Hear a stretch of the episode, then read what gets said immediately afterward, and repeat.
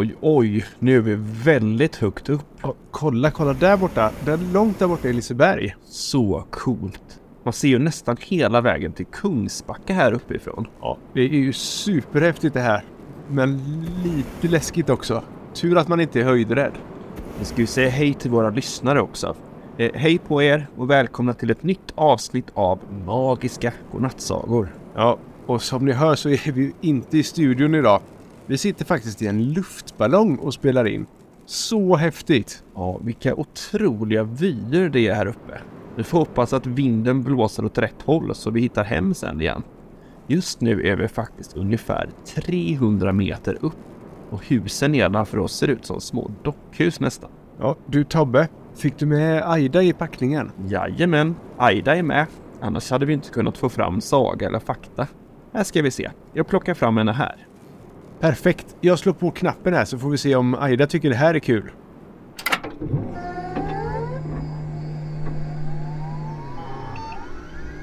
Men vilket äventyr! Så här högt har jag nog aldrig varit innan. Kolla, långt där borta ser man faktiskt ett hus som ser ut som ett läppstift.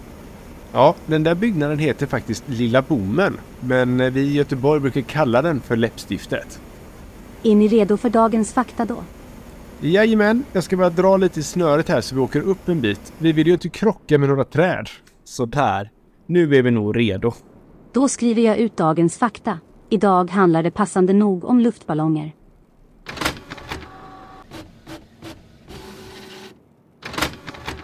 Då kommer dagens fakta om luftballonger. En luftballong är en stor påse som är fylld med luft som är varmare och lättare än luften utanför. Och detta gör att ballongen kan sväva uppåt i luften. Det finns olika typer av luftballonger. Vissa har gas istället för varm luft och vissa har både gas och varm luft. Gasen är också lättare än luften utanför. Luftballonger har ingen motor eller några propellrar som kan styra dem. De flyger med vinden och kan bara ändra höjd genom att göra luften eller gasen varmare eller kallare. Luftballonger kan ha olika former och färger. Vissa ser ut som djur, byggnader eller andra saker. De kan faktiskt vara väldigt vackra att se på, på himlen. Luftballonger måste blåsas upp innan de kan flyga. Det gör man med en stor fläkt som blåser in kall luft i ballongen tills den blir rund och spänd. Sedan värmer man upp luften med brännaren tills ballongen börjar lyfta sakta från marken. Tack Aida för faktan. Va, vad kul det är att åka luftballong. Ni kanske undrar hur vår luftballong ser ut? Den stora ballongen ovanför oss, den är regnbågsfärgad. Den är superfin. Ja, precis. Och jag och Tobias, vi står här i en korg under den här stora ballongen. Eh, ni får kika upp i himlen nästa gång som ni är ute och spana om ni kan se oss. Men du Niklas, fick vi med oss någon önskning upp idag? Det, jajamän, det är klart vi har fixat det. Och, och jag tänkte att det passade bra med en påsksaga nu när vi börjar närma oss påsken. Idag så är det faktiskt Isa och Jakob som har önskat. Eh, de bor i Sollentuna och är 10 och 8 år. Eh, de har önskat en saga om en påskhare som försov sig på påsken. Oj, här är ju två påskönskningar till. Det är från Olivia som är 8 år från Sollefteå som vill ha en saga om en påskkärring och ett påskägg. Och så är det Filip som är sju år från Vessingebro som vill höra en saga om två vänner som vill träffa påskharen. Tror du att Aida klarar att sätta ihop de här önskningarna till en saga? Det tror jag allt. Eh, hon är ju finurlig våran lilla Aida. Hej Aida! Eh, kan du fixa ihop en godnattsaga om påskharen som försov sig på påsk? Och sagan ska också handla om en påskkärring och ett påskägg. Och så ska den handla om två vänner som mer än allt annat vill träffa påskharen. Det fixar jag. Här kommer sagan. Tack Aida. Då kommer dagens saga. Den försovna påskharen. Det var en gång två bästa vänner som hette Lisa och Leo. De älskade påsken och allt som hörde till. Påskris, påskpynt, påskmat. Men framför allt påskägg. Men det de ville mest av allt, det var att träffa påskharen. De hade hört att det var han som gömde alla ägg i trädgårdarna och att han var snäll och gullig. Lisa och Leo bestämde sig för att lägga sig tidigt kvällen innan påskafton så att de skulle vara pigga och vakna när påskharen kom. De la sig i sina sängar med spänning i magen och drömde om chokladägg, marsipanfigurer och olika sorters godis. Men det de inte visste, det var att påskharen hade haft en jobbig vecka. Han hade sprungit runt i skogen och letat efter de finaste äggen att fylla med godsaker. Han hade också målat dem i olika glada färger och mönster. Han hade jobbat så hårt att han hade glömt att ställa klockan.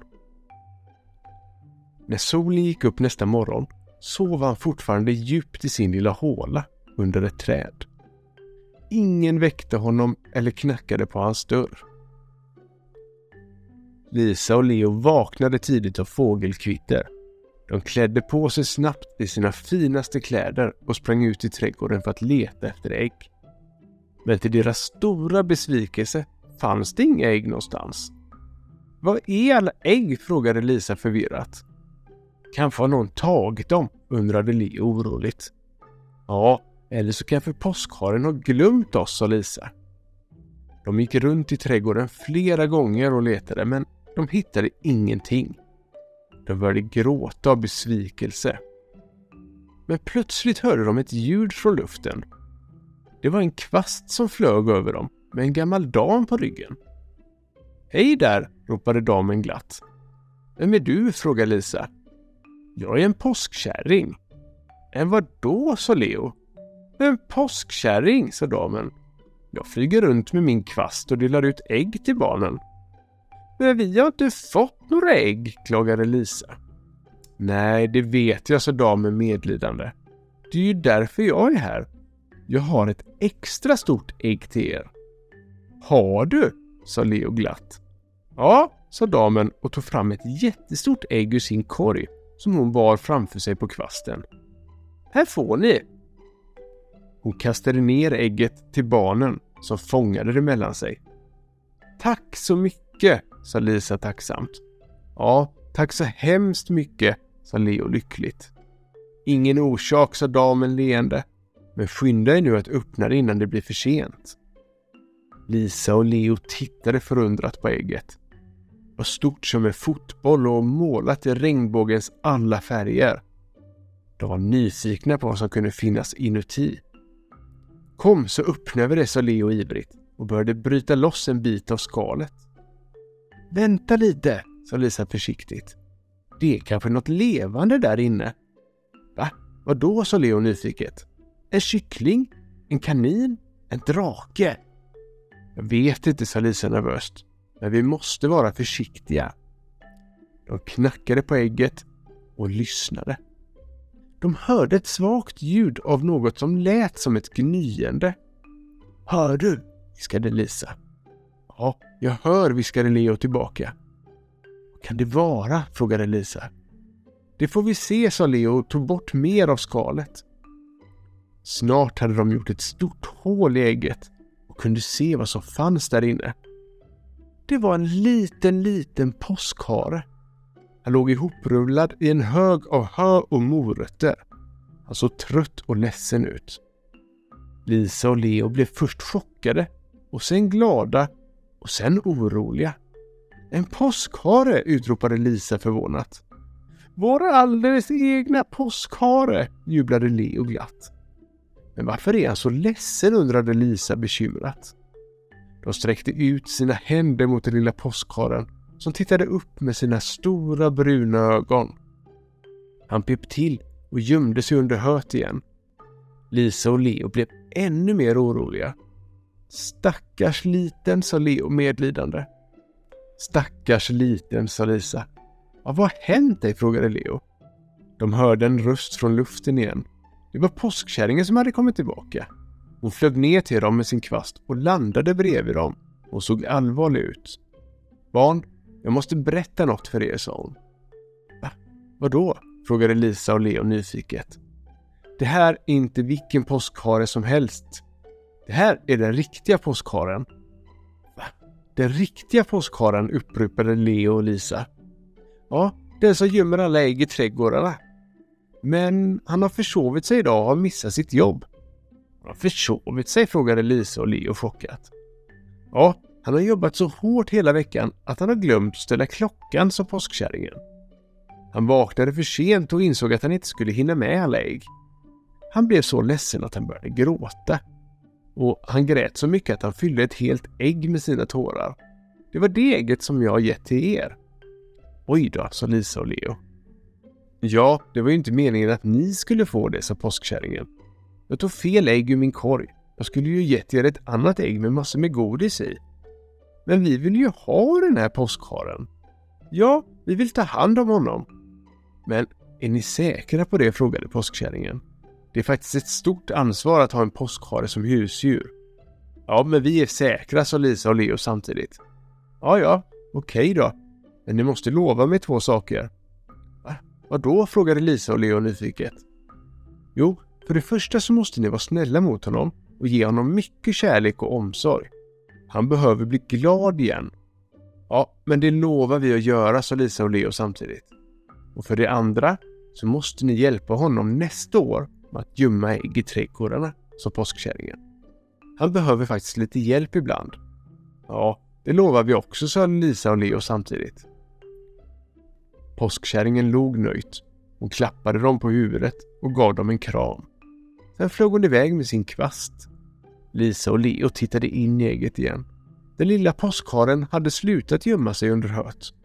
Han tittade upp mot dem med sina stora bruna ögon. Han pep till igen, men den här gången lät det faktiskt som ett leende. Lisa och Leo log tillbaka.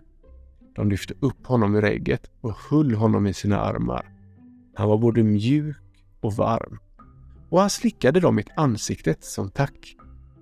Lisa och Leo kände sig lyckliga. De hade fått det bästa påskägget någonsin. Och de hade fått en ny vän.